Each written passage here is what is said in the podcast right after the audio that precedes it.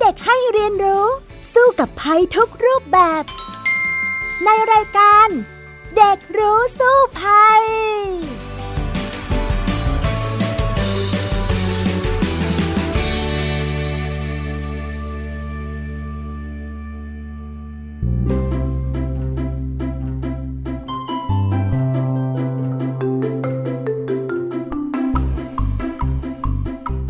วัสดีค่ะ คุณผู้ฟังพบกันอีกครั้งในรายการเด็กรู้สู้ภัยนะคะ วันนี้พี่ดารินกำเนิดรัฐมาพร้อมน้องจัสมินดารวันแฟร์เฮิร์สนั่นเองค่ะ สวัสดีค่ะจัสมิน สวัสดีค่ะพี่ดารินและท่านผู้ฟังค่ะค่ะสำหรับวันนี้นะคะจัสมินนั้นมาทางโฟนอินนะคะ เนื่องจากว่าเราจะต้องยังคงรักษามาตรการ social distancing อยู่นะคะ ฉะนั้นวันนี้จัสมินก็เลยมาคุยกันผ่านทางการโฟนอินอีกครั้งหนึ่งนะคะ เอาละค่ะสำหรับวันนี้น้องจัสมินเนี่ยมีประเด็นอะไรที่อยากจะมาคุยกับพี่ดารินล่ะคะ ช่วงนี้จัสมินทำอาหารเพิ่มขึ้นค่ะ และใช้เวลาในครัวเพิ่มขึ้น ก็เลยเห็นว่าในครัวเนี่ยก็มีภัยหลายอย่างนะคะ แล้วก็มีอันตรายที่ต้องระวัง ช่วงแรก ๆ ก็เริ่มทำแบบว่าแค่แบบซื้อมาแล้วก็เหมือนจัดเลเยอร์บนจาน แล้วก็มีแบบทำเครื่องดื่มทำขนมบ้างก็เห็นว่าแบบเวลาทำเครื่องดื่มก็มีอันตรายได้ ถ้าแบบเราปิดฝาไม่แน่น หรือเวลาใช้มีดหั่นอะไรอย่างเงี้ยก็ต้องระวังให้ดีค่ะ ค่ะจริงๆก็มีหลาย ๆ อย่างในครัวเหมือนกันนะที่อาจจะทำให้เราบาดเจ็บได้นะพี่ดารินเองเนี่ยก็โดนมาหลายรูปแบบเหมือนกันนะคะ จากภายในครัวฉะนั้นต้องระวัง เราไปคุยกันดีกว่าค่ะ ว่าในครัวเนี่ยทำอย่างไรถึงจะใช้แล้วปลอดภัยนะคะไปคุยกันช่วงแรกในช่วงรู้สู้ภัยค่ะ ช่วงรู้สู้ภัย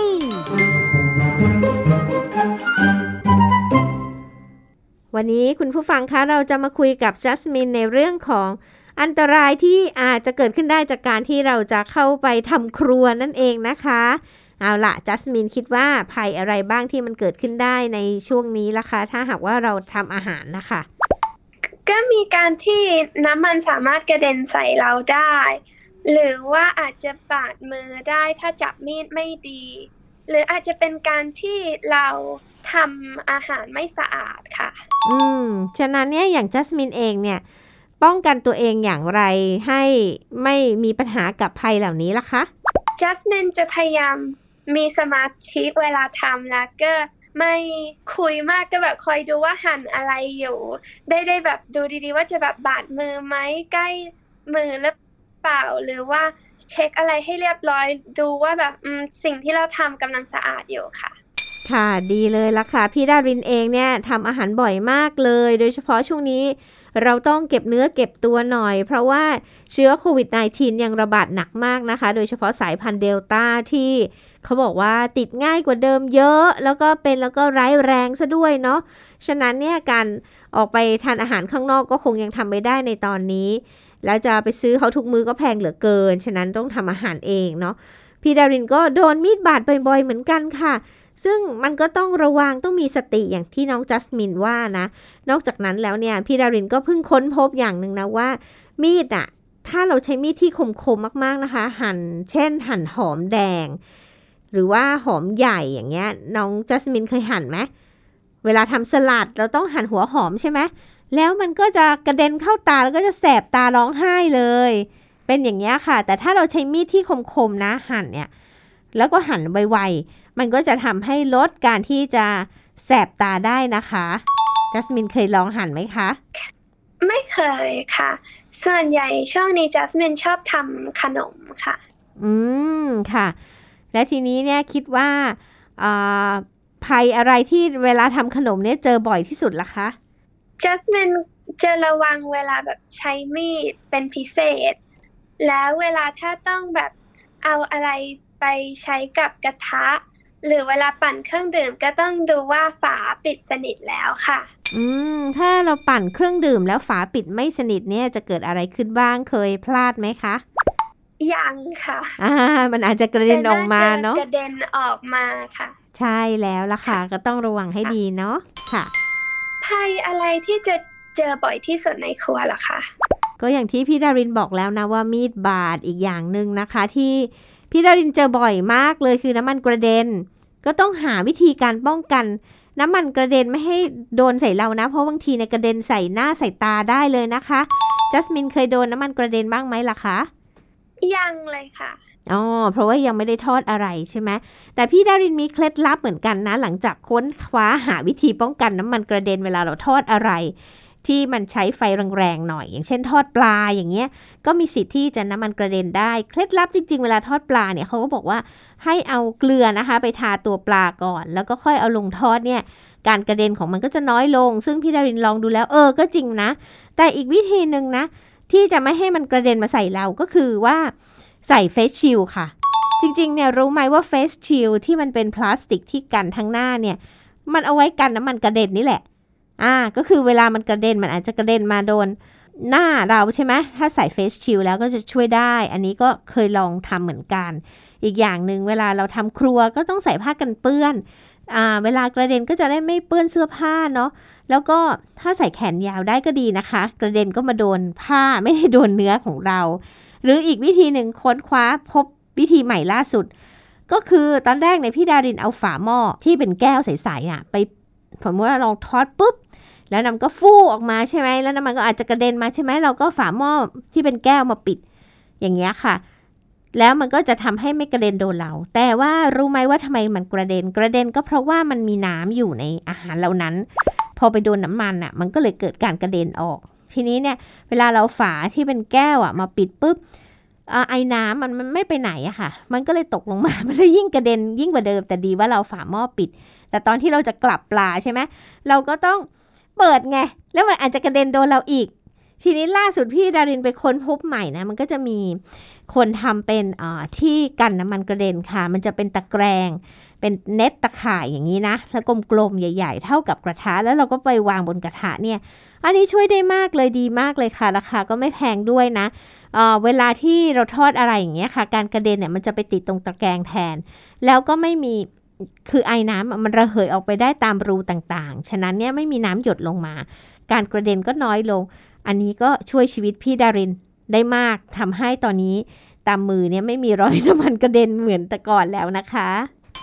นอกจากการใส่เสื้อผ้าที่มีแขนยาวกับขายาว มีการแต่งตัวอย่างอื่นไหมคะ ที่เหมาะสมค่ะ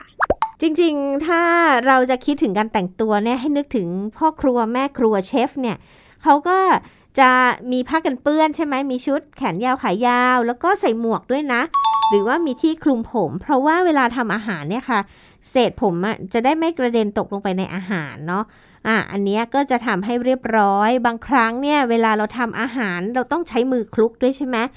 ซึ่งถ้าเอามือเปล่าๆคลุก เอ๊ะมันจะสะอาดหรือเปล่า ก็ใส่ถุงมือที่ประกอบอาหารนะคะ จะเป็นถุงมือพลาสติกใช้แล้วทิ้งครั้งเดียวอย่างเงี้ย ก็จะช่วยได้มาก ฉะนั้นเนี่ยการแต่งตัวก็สำคัญเหมือนกันนะคะ แล้วก็ป้องกันเราได้แต่ว่าถ้าหากว่าใส่ถุงมือบางครั้งหั่นของแล้วก็ใส่ถุงมือด้วยเนี่ยอาจจะ ไม่ถนัดเท่าไหร่เนาะแต่ถ้าบางครั้งเนี่ยจำเป็นจริงๆเนี่ยพี่ดารินแนะนำว่าข้างที่เราจับอาหารใส่ถุงมืออีกข้างหนึ่งที่จับมีดเนี่ยไม่ต้องใส่ถุงมือก็ได้ อันนี้ก็อาจจะช่วยได้ทำให้เราหั่นอาหารได้กระชับมือยิ่งขึ้น แล้วก็ไม่ทำให้มีดอะมาบาดมือเรานะคะ ค่ะจัสมินส่วนใหญ่จะมัดผมค่ะ เวลาทำอาหาร เพราะว่าเคย บางทีก็ไม่มัดแล้วก็เคยมีอยู่ครั้งหนึ่งที่ผมไปจิ้มช็อกโกแลตซอสค่ะ อ้าวเลอะเทอะใหญ่เลยนะคะ จริงๆ ถ้าคลุมผมได้ด้วยนะ เช่น เอาผ้ามาโพกผมอย่างเงี้ยค่ะ ก็จะทำให้เศษผมเราไม่หล่นลงไป มันจะได้ไม่ปนเปื้อนกับอาหารด้วยนะคะจัสมิน ค่ะ เวลาใช้เนื้อสดควรระมัดระวังอะไรเพิ่มเติมบ้างคะ คือเวลาเราซื้อเนื้อมาจากตลาดหรือว่าซูเปอร์มาร์เก็ตเนี่ยนะคะ ก่อนที่เราจะมาประกอบอาหารเนี่ยค่ะ ก็ต้องล้างทุกครั้งเนาะเพื่อความสะอาดแน่นอนว่าล้างแล้วก็ต้องสังเกตด้วยว่าเนื้อที่เราซื้อมาเนี่ยมันมีอะไรปนเปื้อนไหม เช่น สีมันเปลี่ยนไปจากปกติไหม มันอาจจะเสียก็ได้ หรือว่าบางคนเนี่ยเจอเหมือนไข่พยาธินะ อยู่บนเนื้ออย่างเงี้ยเป็นเม็ดเม็ดอะไรแปลกๆอย่างเงี้ย ก็ไม่ควรเลือกซื้อเนื้อแบบนั้นพอเอามาเสร็จปุ๊บเราอาจจะมาใส่ช่องแข็งไว้ หรือว่าเอ่อเอาไว้ช่องชิลอย่างเงี้ยค่ะ ทุกครั้งก็ต้องล้างก่อน แล้วก็พยายามซับน้ำให้แห้งด้วย แล้วค่อยเอาไปประกอบอาหาร อันนี้ก็ช่วยได้เยอะนะ เพราะว่าถ้าหากว่ามันมีน้ำอยู่เยอะเนี่ยอย่างที่พี่ดารินบอก เวลาเอาไปทอดไปผัดเนี่ยน้ำมันมันกระเด็นได้ ก็อาจจะทำให้เราได้รับบาดเจ็บ จากการทำอาหารได้เหมือนกันนะคะ ค่ะ จัสมินรู้ว่าการจับมีดมีหลายแบบค่ะอืมและแต่ละแบบไว้ตัดอะไรบ้างคะเหมือนจัสมินก็เคยเรียนนานแล้วค่ะ ก็แบบอะจำได้บ้างลืมบ้างแล้วค่ะ อะ งั้นจัสมินเล่าก่อนว่าที่จำได้เนี่ย ต้องจับยังไงบ้างคะ เคยจำเหมือนตอนที่หั่นแอปเปิลอ่าฮะเขาให้เหมือนทำมือโค้งๆอย่างนี้แล้วก็แบบหั่นค่ะ อ๋อค่ะ จริง ๆ มีดอะมันมีหลายแบบนะจัสมินเวลาเราไปซื้อมีดเนี่ยบางครั้งเนี่ยเขาจะเขียนไว้เลยว่า อันนี้มีดสำหรับทำอะไร อย่างเช่น ถ้ามีดหั่นเนื้อเนี่ยมันจะมีปลายแหลมๆนะปลายแหลมๆแล้วก็คมมากเลย แล้วเราก็จะหั่นเนื้อให้มันบางๆได้ดี แต่จะมีมีดอีกอย่างหนึ่งที่มันปลายมนๆแล้วก็มันหนักหน่อยแล้วมันคล้าย ๆปังตอ รู้จักปังตอไหมเนี่ย ปังตอไว้สับ ไม่รู้จัก อ่า ก็คือเหมือนกับว่าถ้าเราจะทำอะไรที่สับอะ ถ้าเราเอามีดที่แบบแหลมๆไปแหลมๆอะค่ะ ไปหั่นนะไปสับอะ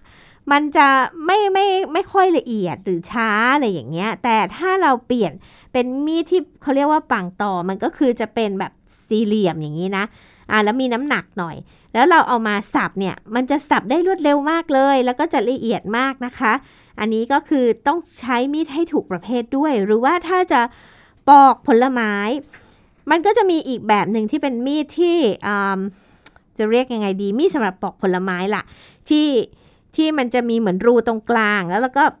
ปอกไปอะ มันก็จะปอกได้อย่างรวดเร็วมาก บางครั้งเนี่ย เวลาเราใช้มีดก็ใช้ให้มันเหมาะสมกับประเภทด้วย เช่น คือจริงๆอะปอก ผลไม้หรือปอกหัวไชเท้าหรือปอกผิวอะไรก็ตามเนี่ยมีดธรรมดาก็ได้ แต่บางทีเนี่ยเราพลาดไงมันก็แทนที่ปอกผลไม้ไปปอกมือเราแทนอย่างเงี้ยมีดบาดได้ ถ้าใช้มีดที่คมมีดอยู่ตรงกลางอันนั้นอะสำหรับปอกผลไม้เนี่ยค่ะมันก็จะ safe ทำให้เราเนี่ยไม่ถูกมีดบาดได้แล้วก็ปอกได้อย่างรวดเร็วอ่าพี่หมิว โปรดิวเซอร์ของเราเขาบอกมาแล้วว่ามันเรียกว่ามีดสองคมอ่าพี่ดารินก็จำไปไม่ได้ว่าอย่างนั้น น้องจัสมินเนี่ยเคยใช้ไหมมีดสองคมคะคิดว่าไม่เคยค่ะ อืม แล้วปอกแอปเปิลหนูใช้มีดยังไงคะจัสมินใช้มีดธรรมดาตัดแอปเปิลค่ะ อ๋อ อย่างนี้นะ วันหลังถ้ามีโอกาสนะคะ ลองซื้อมีดแบบสองคมดู มันจะเป็นมีดที่ขายทั่วไปตามซูเปอร์มาร์เก็ตมีหมดเลยนะคะ อ่ามันจะทำให้เราปลอดภัยมากขึ้นในการปอกผิวของผลไม้นะคะอ่าหรือว่าตามร้านร้านอ่อที่เขาขาย 60 บาทร้านญี่ปุ่นเนี่ยก็จะมีเยอะมากเลย แล้วก็มีหลายรูปแบบมาก แล้วก็จะทำให้เราปลอดภัยมากยิ่งขึ้นด้วย โดยเฉพาะเด็กๆเนาะเวลาอยากปอกอะไรอย่างเงี้ย ใช้มีดแบบนี้เนี่ยคมมันจะซ่อนอยู่ข้างในมันทำให้ไม่บาดมือเราได้นะคะ ค่ะ เขียงก็มีหลายแบบใช่ไหมคะจัสมินก็เห็นว่ามีแบบสีเขียว สีแดง สีฟ้าอืมแต่ละสีแปลว่าอะไรคะจัสมินคิดว่าจัสมินจำได้ว่าเหมือนสีเขียวน่าจะสำหรับพวกผัก แล้วก็สีแดงน่าจะสำหรับพวกเนื้อสดค่ะ เอาจริง ๆ นะ พี่ดารินก็ไม่รู้เหมือนกัน เพราะว่าที่บ้านเนี่ยจะใช้เขียงไม้นะคะ ดั้งเดิมเลยบ้านคนไทยเราเนี่ย ก็จะใช้เขียงไม้นี่แหละ เออบางคนนี่ก็จะเป็นหนาๆเลยอะเป็นอันใหญ่ๆเนาะเอาไว้สับสับสับอย่างเงี้ย มันก็จะง่ายมาก ต่อมาเนี่ยก็จะมีการทำเขียงด้วยไม้เนื้ออ่อนเนี่ยค่ะอ่าก็คนไทยเราอะ ก็จะใช้เขียงไม้เป็นส่วนใหญ่เป็นหลักเลย แล้วก็ใช้กับการหั่นทุกอย่างเนาะแต่พอจัสมินบอกว่าเอ๊ะมันมีกี่แบบเนาะพี่ดารินก็งงไปเลย เพราะว่าเท่าที่เคยเห็นก็มีเขียงพลาสติกก็เขียงไม้ก็ใช้อยู่แค่นี้ ฉะนั้นไปหาข้อมูลมานะคะจัสมิน เออ แล้วก็ได้ความมาว่าจริง ๆ เขาบอกเขียงอะ่ะ มันมีอยู่ 5 แบบด้วยกันนะ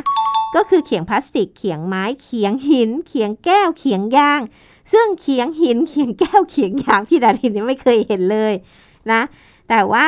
ยอดนิยมอย่างที่พี่ดารินบอกว่าคนโบราณต่อต่อมาเนี่ยก็ใช้มาตั้งแต่สมัยนานนานแล้วก็คือเขียงไม้ ทุกบ้านมีแต่ว่ามันก็จะมีปัญหาเหมือนกันนะ เรื่องของเขียงไม้ก็คือว่า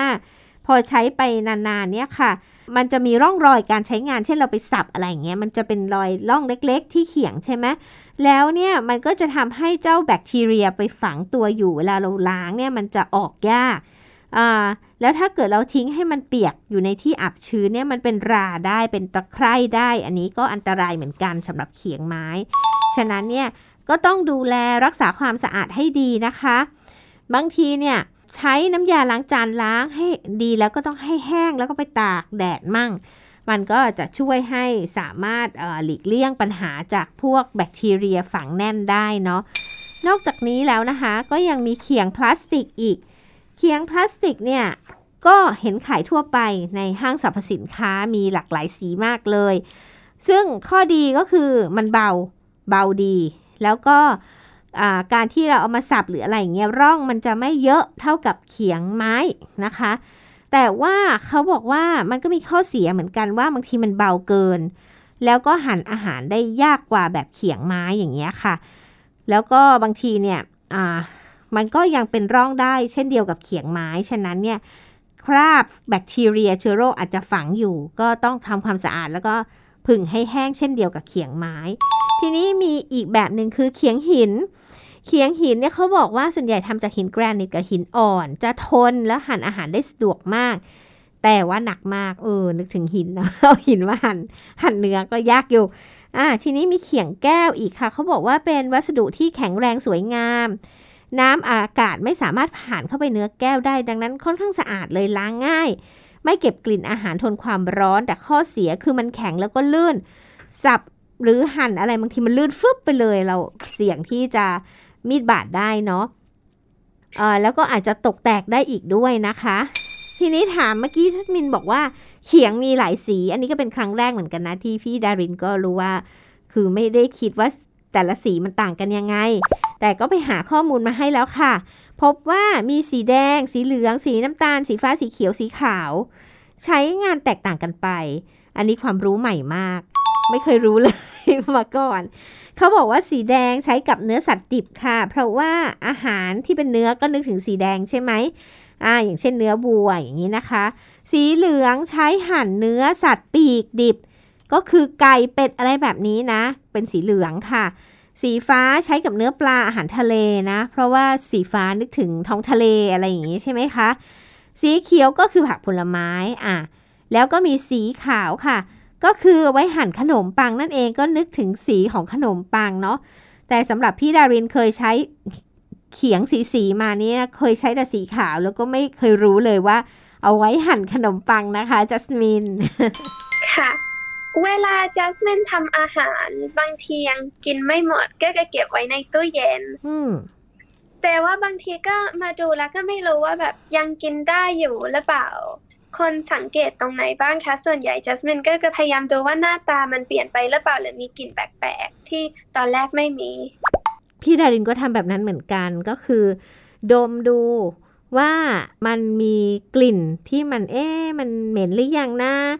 อย่างเงี้ยค่ะ หรือว่าสีหน้าตามเป็นไงมันมีฟองขึ้นมาไหมอะไรอย่างเงี้ยชิมดูบางครั้ง แต่ทีนี้เนี่ยถ้าจะให้ดีนะแนะนำว่าถ้าเราจะเก็บอาหารในตู้เย็นหลาย ๆ วันเนาะ ก็เอาใส่กล่องแล้วก็ปิดป้ายไว้ก็ได้นะคะว่าอาหารเนี้ยเราทำอาหารเนี่ยวันที่เท่าไหร่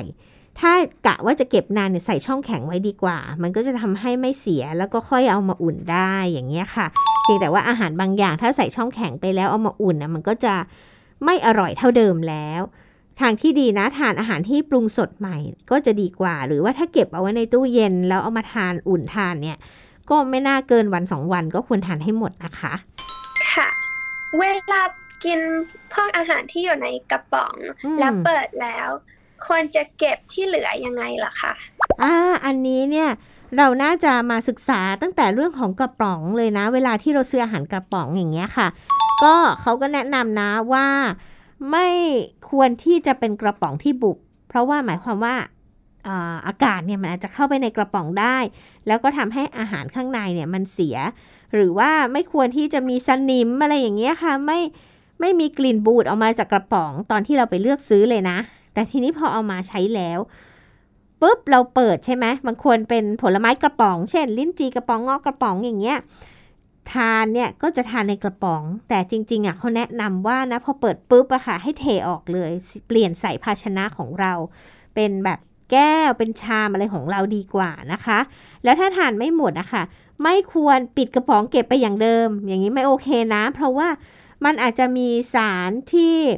เป็นพิษเนี่ยออกมาได้จากกระป๋องหลังจากที่เราเปิดแล้ว ฉะนั้นเนี่ยควรที่จะเปลี่ยนมาใส่กล่องพลาสติกของเราใส่ชาม ปิดฟ้าอะไรแบบนี้เนี่ยจะปลอดภัยยิ่งกว่านะคะ แล้วก็เขาบอกว่า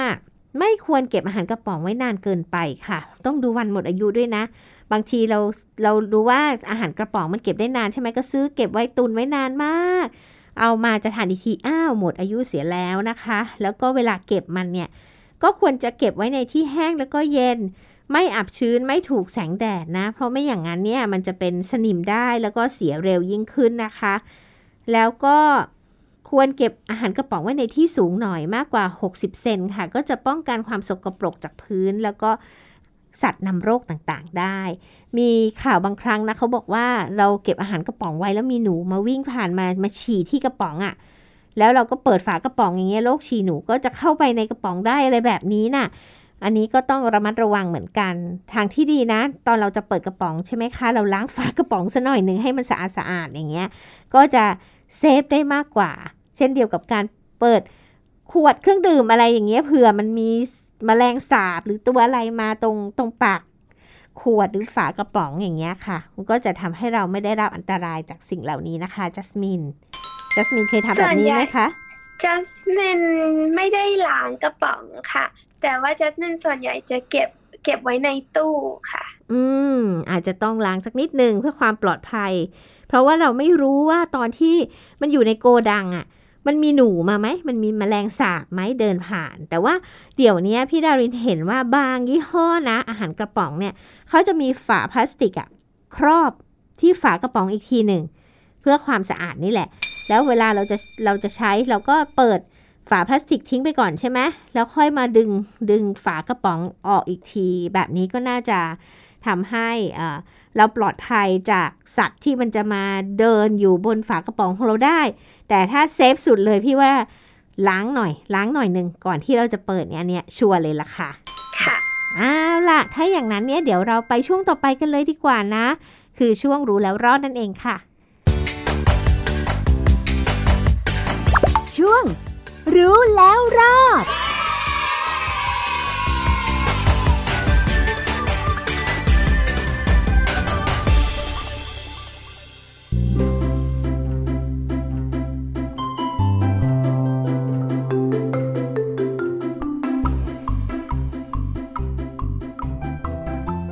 มาถึงช่วงรู้แล้วรอดนะคะ ฟังมาถึงตรงนี้คุณผู้ฟังอาจจะงงว่าโอ้โห ในครัวเราทำไมมีอันตรายมากมายอย่างนี้นะ แต่มัน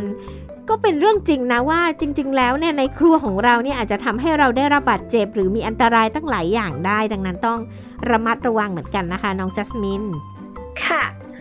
ห้องครัวที่ดีและปลอดภัยเป็นยังไงคะอ่าจริง ๆ แล้วห้องครัวเนี่ยค่ะ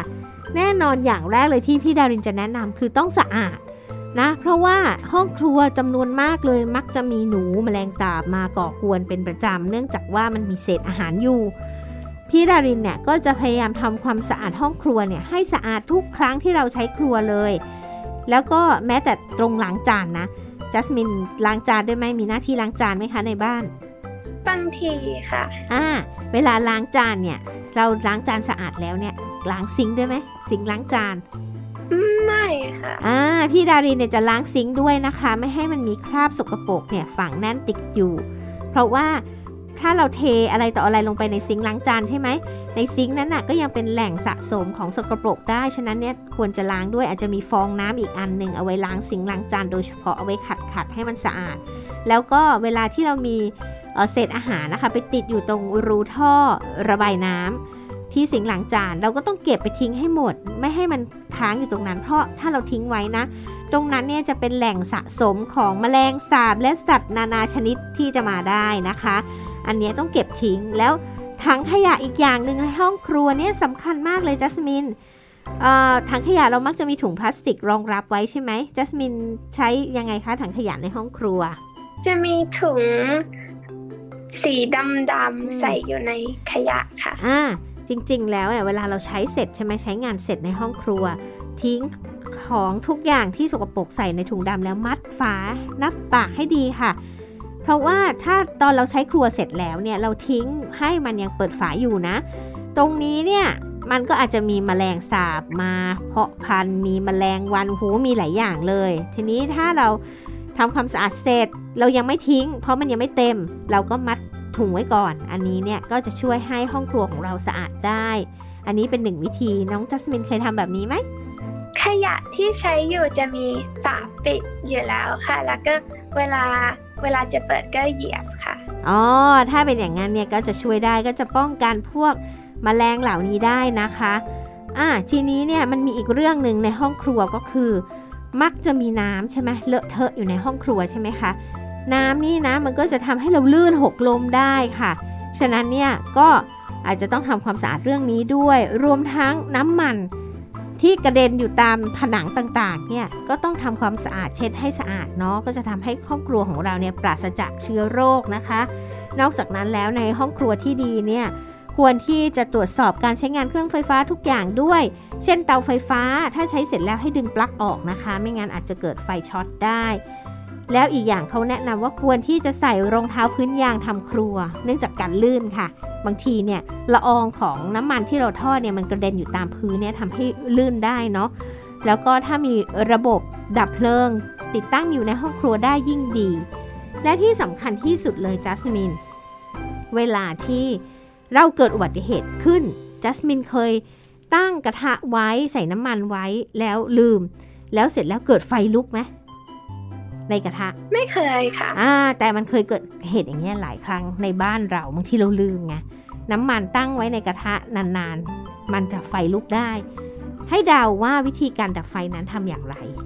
จัสมินได้ยินว่าต้องเอาผ้ามาตีค่ะอ๋อเกือบถูกแล้วจัสมิน อันนี้นะ คือหลายคนเนี่ยตกใจ เวลาเห็นไฟลุกขึ้นในกระทะนี่เอาน้ำใส่เข้าไปใช่ไหมแต่ ผิดเลยนะ ถ้าหากเราเอาน้ำราดเข้าไปตรงนั้นนะ ปรากฏว่าอย่างที่พี่ดารินบอกตั้งแต่แรกว่า พอน้ำกับน้ำมันไปเจอกันเนี่ยละอองมันจะระเหยขึ้นใช่ไหม แล้วมันน้ำมันจะกระเด็นใช่ไหม แต่ทีนี้ถ้าเกิดเป็นไฟอยู่แล้วเอาน้ำไปราดเนี่ย มันจะยิ่งเกิดการกระเด็นที่ใหญ่มาก ก็คือเหมือนกับระเบิดปุ้มขึ้นมาเลยนะ แล้วอาจจะทำให้เราได้รับบาดเจ็บได้นะคะ ฉะนั้นถ้าเห็นกระทะไฟลุกห้ามเอาน้ำสาด แต่วิธีเอาผ้าตีก็ไม่ไม่หายค่ะ เอาผ้าคลุมเลยค่ะ หมายความว่าหาผ้าหนักๆ เอาไปคลุม ตอนแรกนะ เราต้องปิดแก๊สก่อนนะ อันดับแรกเลยนะ ก่อนจะเอาผ้าคลุมนะ ปิดแก๊สก็ซะก่อน แล้วไฟยังลุกอยู่ในกระทะ แล้วหาผ้าหนักๆ เช่นกระสอบหรือผ้าหนาๆ คลุมปุ๊บไปบนบนนั้น มันจะทำให้ไฟดับเอง เพราะว่ามันไม่มีออกซิเจนเข้าไป มันก็จะทำให้ไฟดับได้ อันนี้เป็นวิธีการหรือหรืออีกวิธีหนึ่งนะคะ อาจจะต้องใช้ถังดับเพลิงอะค่ะถ้าที่บ้านเรามี แล้วฉีดเข้าไป อันนี้ก็จะทำให้ดับได้เหมือนกัน หลายบ้านเกิดไฟไหม้ขึ้น ก็เป็นเพราะว่าตกใจเอาน้ำดับไฟนี่แหละ ฉะนั้นเนี่ยไม่ใช่ว่าไฟลุกทุกอย่างแล้วก็จะใช้น้ำดับได้นะคะ อันนี้ต้องระมัดระวังแล้วก็ฝากไว้เป็นเคล็ดลับให้กับคุณผู้ฟังด้วยนะคะ แต่ว่าตอนนี้จัสมินเวลาหมดซะแล้วละค่ะคุยไปคุยมาเรื่องในครัว แป๊บเดียวเวลาหมด ต้องลากันแล้วสำหรับวันนี้ ก็ขอลาคุณผู้ฟังไปก่อนนะคะสำหรับวันนี้ค่ะ สวัสดีค่ะ สวัสดีค่ะ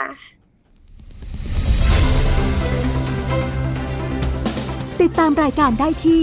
www.thaipbspodcast.com แอปพลิเคชัน Thai PBS Podcast หรือฟังผ่านแอปพลิเคชัน Podcast ของ iOS Google Podcast Android Podbean SoundCloud และ Spotify ติดตามความเคลื่อนไหวของรายการและแสดงความคิดเห็น โดยกดถูกใจที่ facebook.com/thaipbspodcast